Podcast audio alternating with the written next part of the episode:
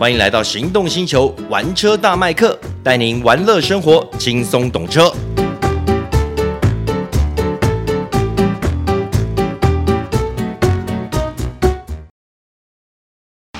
纯正欧洲制造 Škoda Kamiq 新年式搭载全速域 ACC 与车道智中，搭配全彩数位仪表，全部拥有就是这么简单。生活修旅新境界 Škoda Kamiq。 Škoda， 聪明的就懂。Hello， 大家好，欢迎收听玩车大麦克，我是 Michael 汪廷锷。哎 ，Hello， 各位听众朋友，大家好，我是岛叔岛根座。各位听众朋友，大家好，我是插花的爱车主播黄志豪。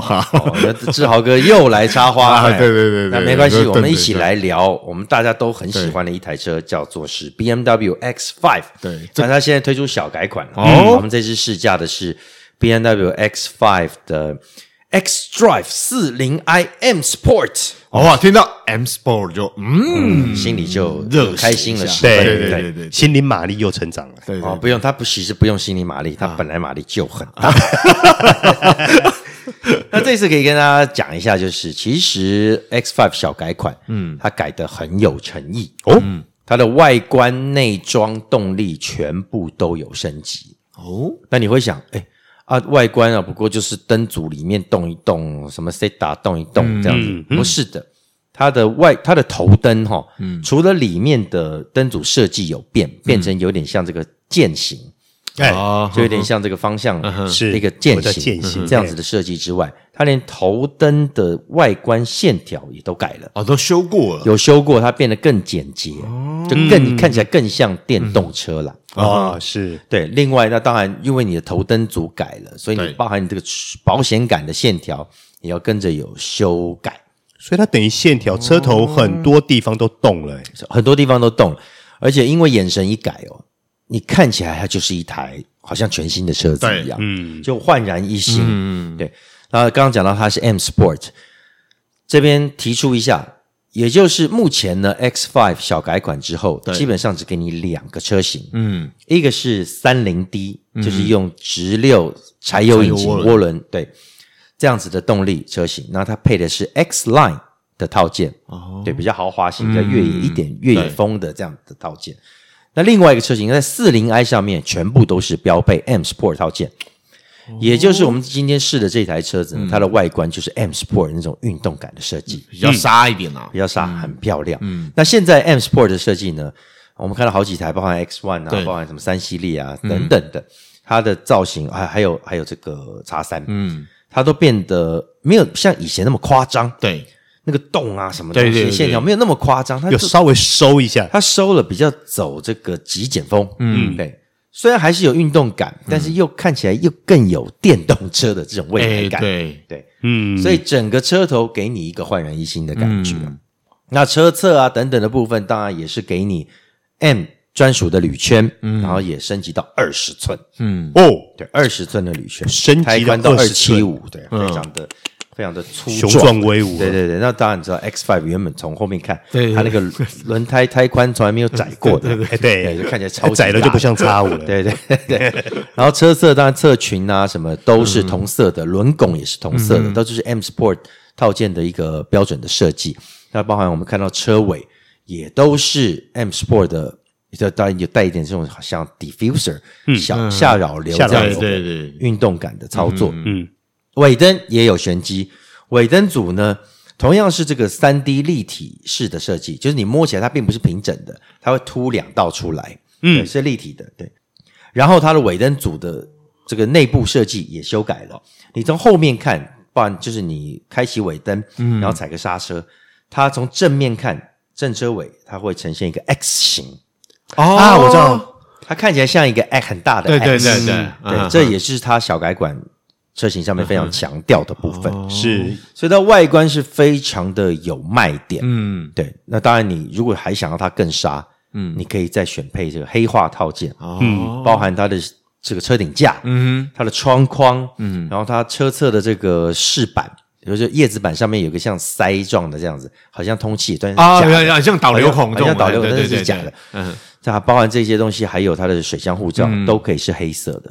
如果是我有这预算，我全部给它选配成这个、这个东西上去，整台车看起来哇更有肃杀之气，对对对，又科技化又动感，对。那我们再走到它的这个内装，它的内装也很有诚意。通常啦，小改款不太会动内装的，对，内装最多动一些什么小开关啊、饰条啊等等。那我们看到 G01 比较像这样子，G01 比较像，当然 G01 也是给了一个很大的萤幕啦，也是要把它串起来嘛。那 X5 也强调什么？它也给了一个曲面大萤幕设计，你第一眼进去看。它变得比较简单了，就是走这种电动车、未来车的极简化的风格，然后给一个曲面的大萤幕，这都是它设计上面眼睛第一个看到的亮点。那这个曲面大萤幕结合两个也是很大的荧幕，一个虚拟仪表板大，一个是虚拟仪表板就 12.3 寸。然后它的中控萤幕是 14.9 寸。我靠，你知道我在想象这个画面的时候，我也觉得说我感觉好像坐在那个股市的贵宾室 VIP 下面看股票。对对对。我是很想接那个 PS5 去打电动，就直接打电动好了。然后它整个中控台的设计也不一样了。对，它把出风口等等的都把它应该讲 X7 化。或者是 IX 化我懂你，它等于就是把这些规格跟设计一切开始往 X7、S7 的方向开始走。对，也就是说它整个出风口啊，它的仪表控台的设计都不一样了。所以我就说有诚意的来源就是在这个地方。因为那个其实要花蛮多的成本去做的。它的出风口变成是有一个转钮。有点像什么、像 Civic 啦或者 CRV、这样子的转钮设计，你可以随时很精准的控制你的风向。对，然后它的出风口也不是没有那么多这个格栅，就是两道上下两道出风口。对，那我认为它是有经过特殊设计，因为吹起来的那个舒适性是够的，不会让你觉得那个风很强的。朝着一个点直吹，对，的确也蛮，其实也蛮电动化，就是很多电动车的这个空调的出风口设计，大家都会走向对。然后它在副驾驶座的前方，也像是那个 X7 小改之后，也给一个那个很多间隙我知道，但是它当然是变成 X5 啦，然后它的字体也比较小一点。那个我觉得还蛮炫的，很炫的。就让人家一坐进来之后，他就不会说他是 X3，你看到就知道他是 X5。那我有一个问题要问了，如果他跟 G01 比起来，谁的质感你会比较喜欢？说真的啦，就是在这种未来感的呈现上面，我会比较喜欢 X5。但是如果是在这种豪华感的呈现上面的话，我觉得 G01 操作的不错。所以基本上他们两边还是各自为 hold 住自己想要呈现的调性跟质感就对了。对，也许族群也不一样。对，其实族群是不一样的。很多人只买宾士不买 BMW，也有很多人就是完全不碰宾士，只搞这我相信，因为这两个风格其实差异蛮大的，驾驭感受什么整个也不一样。对。另外我们看到它的全车的座椅啊，它有特别强调是用一个叫做 SensorFin， 其实它不是真皮啦。以前这个 SensorFin 应该叫做 SensorTech，它等于是 SensorTech 的进阶版，这种合成的皮料。那我们现在都强调这个环保，永续环保啦。那这个皮质呢，其实它的触感等等的，还有视觉感，不会输真皮，不会输真皮，对，不会输真皮。而且重点是什么？它耐用，而且当你水啊什么东西泼到什么的，或者有灰，它直接擦就好，对，你直接用湿布怎么擦，你不会痛。那耐用，然后又好保养，是它的非常大的优势。如果它全车配这个东西，对啦，它豪华度或许会让你觉得稍微弱一点，但是在你后续的保养啊、使用上面，我觉得它便利性是会比真皮更好。而且它全车包含仪表控台、它的门饰板，全部都给你 SensorFin 全部包上去。我自己的车啦，我开 X3，虽然我用的是真皮座椅，但是我的包含仪表控台跟这个门板上面这些东西，用的就是 SensorTech。那我真的说真的，我不怕去溃到，溃到比较不会那么痛。然后真的在擦东西的就就有脏的时候，嗯，就如同我刚刚所说的，我直接一块湿布擦过去就好了。哦，其实真皮反而没那么好保养。对，真皮你必须一直要上油啊等等的，然后就生怕它裂，生怕它破，生怕它晒太阳。尤其真皮一裂的话，哇，你看到真的是很感觉更不好，然后又没送。对对，没错，这个感觉很差了。但是如果真的要换的话，那个钱可大了。对。另外它配备当然都很好啊，什么 Level 2的等级的安全设计啊，然后它什么 Harman Kardon 音响啊等等的，全景天窗，这基本上都是它的标准配备。还有一个很重要的就是它的中控萤幕里面的作业系统，这是原厂我在沟通哦，也升级了。好像比较少车厂去强调这一块的东西。对，因为我们通常知道了，传统的印象就是BMW 的作业系统就是 iDrive 6 7 8， 对，现在他们不这样沟通了，他们现在把它分开来。 iDrive 就是所谓的多媒体这个系统的名称，这个名称没有取消，但是它里面的作业系统，他们要讲的是已经变成 BMW Operation System 8.5。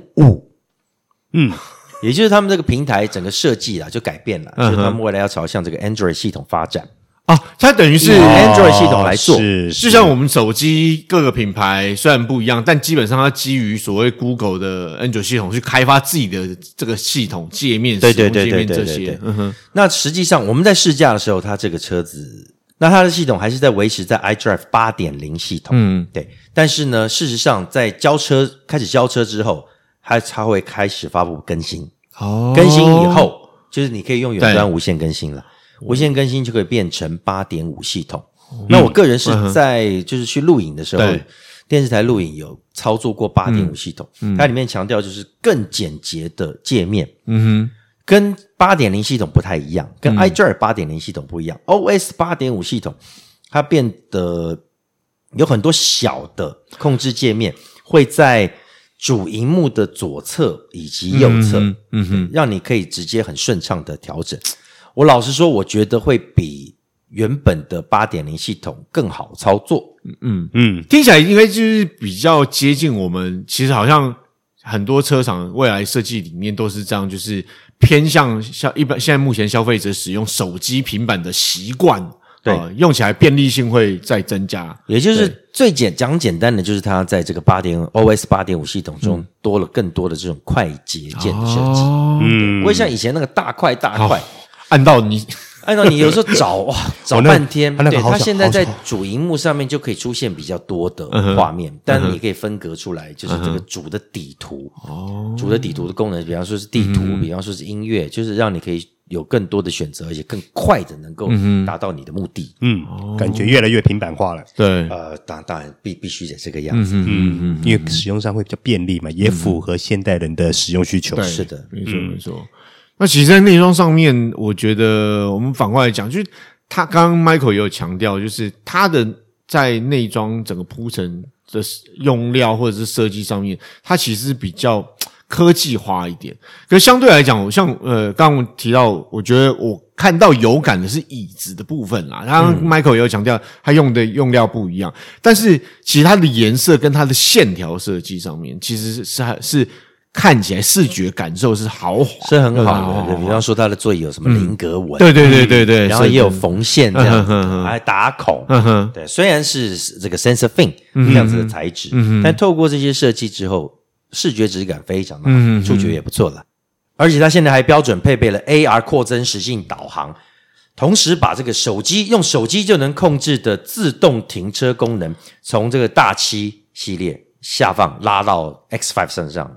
那这次 X5 的配备听起来还不错对，所以等于更比以前又更科技化一些。对，没错。讲到 BMW， 我们一定要聊它的动力跟操控嘛。对。那这次它有更升级吗？有，它这个动力也升级到48，有 48V 轻油电。对，所以原本就是 3.0 直六涡轮引擎，就是所谓的 B58 这颗引擎。对， B58。对，那加了 48V 以后，那当然它的油耗啊等等，或者是它瞬间输出的动力都会变得比较好一点。那现在的马力已经增加到381匹了。381耶！哇塞，这个现在这个动力的数字都很恐怖，扭力到达53公斤米。53？对，然后给你一个运动化的8速手自排变速箱，它的操控感受或者动力输出感受都非常的好。动力是没问题，但是因为毕竟它车不小，对啊，也很重，车重也不轻，啊。那你它因为它车重，所以它会有这么强的动力支援，是它开起来加速性是非常大。对啊，但是我的意思是说，它的动力支撑它这个车重啊，因为它车重很重，我刚刚讲过，它车重是2165公斤，对，所以我相信它的马力动力没问题，但是在整个操控上会不会有那种惯性过大之类不好 hold 住的感觉？惯性是一定会有，这是物理不可为的，没办法，因为车真的很重。但是事实上不严重，不严重，不会像我们开其他更大的车子，对，那个感觉是不太一样。我们刚刚讲到它的胎宽这么宽，它的这个轮距其实也很大，它就是把脚撑开来了，撑在那个地方，因为底盘投射面积够大，对轴距，对它整个投射面积是很大的，所以它支撑力也会相对比较好一点。另外它的悬吊，因为是这个 M Sport，所以它是有主动的电子悬吊。你一旦开启这个 Sport 模式，它电子悬吊就会介入，变得比较硬的模式，不会太硬，毕竟是休旅车，不会硬到让你觉得不舒服。但是它就是能够让这个车子在激烈弯道的这个激烈驾驶上面它更稳定，而且很顺畅，它还是会让你觉得它是一台算是蛮轻快蛮轻巧的这个车子，的感觉上就是说它在操控这一块其实还是有 keep 住它的味道的，是有 keep 住它的味道的，但如果说轮胎如果能够在等级再拉高一点的话，那它在山路上面其实更有感。可是我光想到它的轮胎这么大，换胎的时候哇好爽，换胎的时候对好爽啊，荷包也会很开心，那个荷包的口会开得很大，笑得很开心，一直喷啊，对，没有，但是你在山路爽的时候你就不会想到这一点啦，是啦，而且毕竟是这个 X5 等级，你能买得起这个车子，相信你对未来这个换胎等等都是一定有它的考量，因为有心理准备，甚至可能搞不好一拿到车可能铝圈就已经很多人都就直接改了，升级到21或者是换的更好的品牌等等的。对，另外就是它的动力也给你很多种的驾驶模式，它的动力部分它给你比如说 comfort， 你一般都是用这个舒适模式或者所谓的一般标准模式在开，那你也可以选择 sport，那 sport 里面又细分了 sport plus，以及这个 sport individual，这个 individual 的意思就是你可以独立在单独的细项控制，细项设定，对，细项控制。那还有一个是什么？叫 Eco 节能模式 ，Eco Pro 哦，那叫 Eco Pro， 他们的节能模式不是只有 Eco， 就 Eco Pro 模式。那 Eco Pro 模式下面又分了 Eco Pro 的 Individual，也是同样给你一个细项，分好细啊，细项调整。那大家可能以为就这几种驾驶模式，但事实上你可以搭配它的排档杆上面也可以把它切到 S。变速箱也有一个 Sport 模式，动力输出跟变速的又是不一样的，对。所以换言之呢，你就可以相乘了。我说我刚刚讲五种模式，然后你再乘以变速箱的两种模式，对。所以它开起来的感觉，如果是5种乘以就是10种模式乘以2的话，对，就是10种模式，10种不同的感觉。变速箱这个 S 打上来的时候，它会极度的延缓你的换挡时机，对。那我刚刚讲到 sport 或者是 comfort， 它的调性呢，就是它的这个动力的反应、油门的反应、节气门的反应，以及它给的这个油门力道的量，的这种个性不同，所以它切割出来，它给你很多种不同的个性跟分层，但是如果在 GOE 上面，就比较少了，GOE 就给你一个非常简单的，你就是舒适，对，舒适节能跟运动就这样，但运动也没办法细分，就是一个运动档，对，即便你搭配了主动的气压悬吊什么的，你感觉上面并不是这么的明显。不过我好奇的是，因为你刚既然提到 GOE， 因为 GOE 跟X540M 有没有？因为两个动力马力差不多，40i，对，两个马力差不多，可是在整个动力输出上，它的差别在哪里呢？其实他们的性能上、数据上都差不多，但主要就是个性上面。我刚刚讲的 BMW 给你很多种不同的个性选择，如果你选择叫 Sport Plus 模式，那个 X5 就有点变得不敢说是疯的啦，但是它可以让你明显感觉，它就是对变很敏感，你碰它一下，它就呜呜呜这样。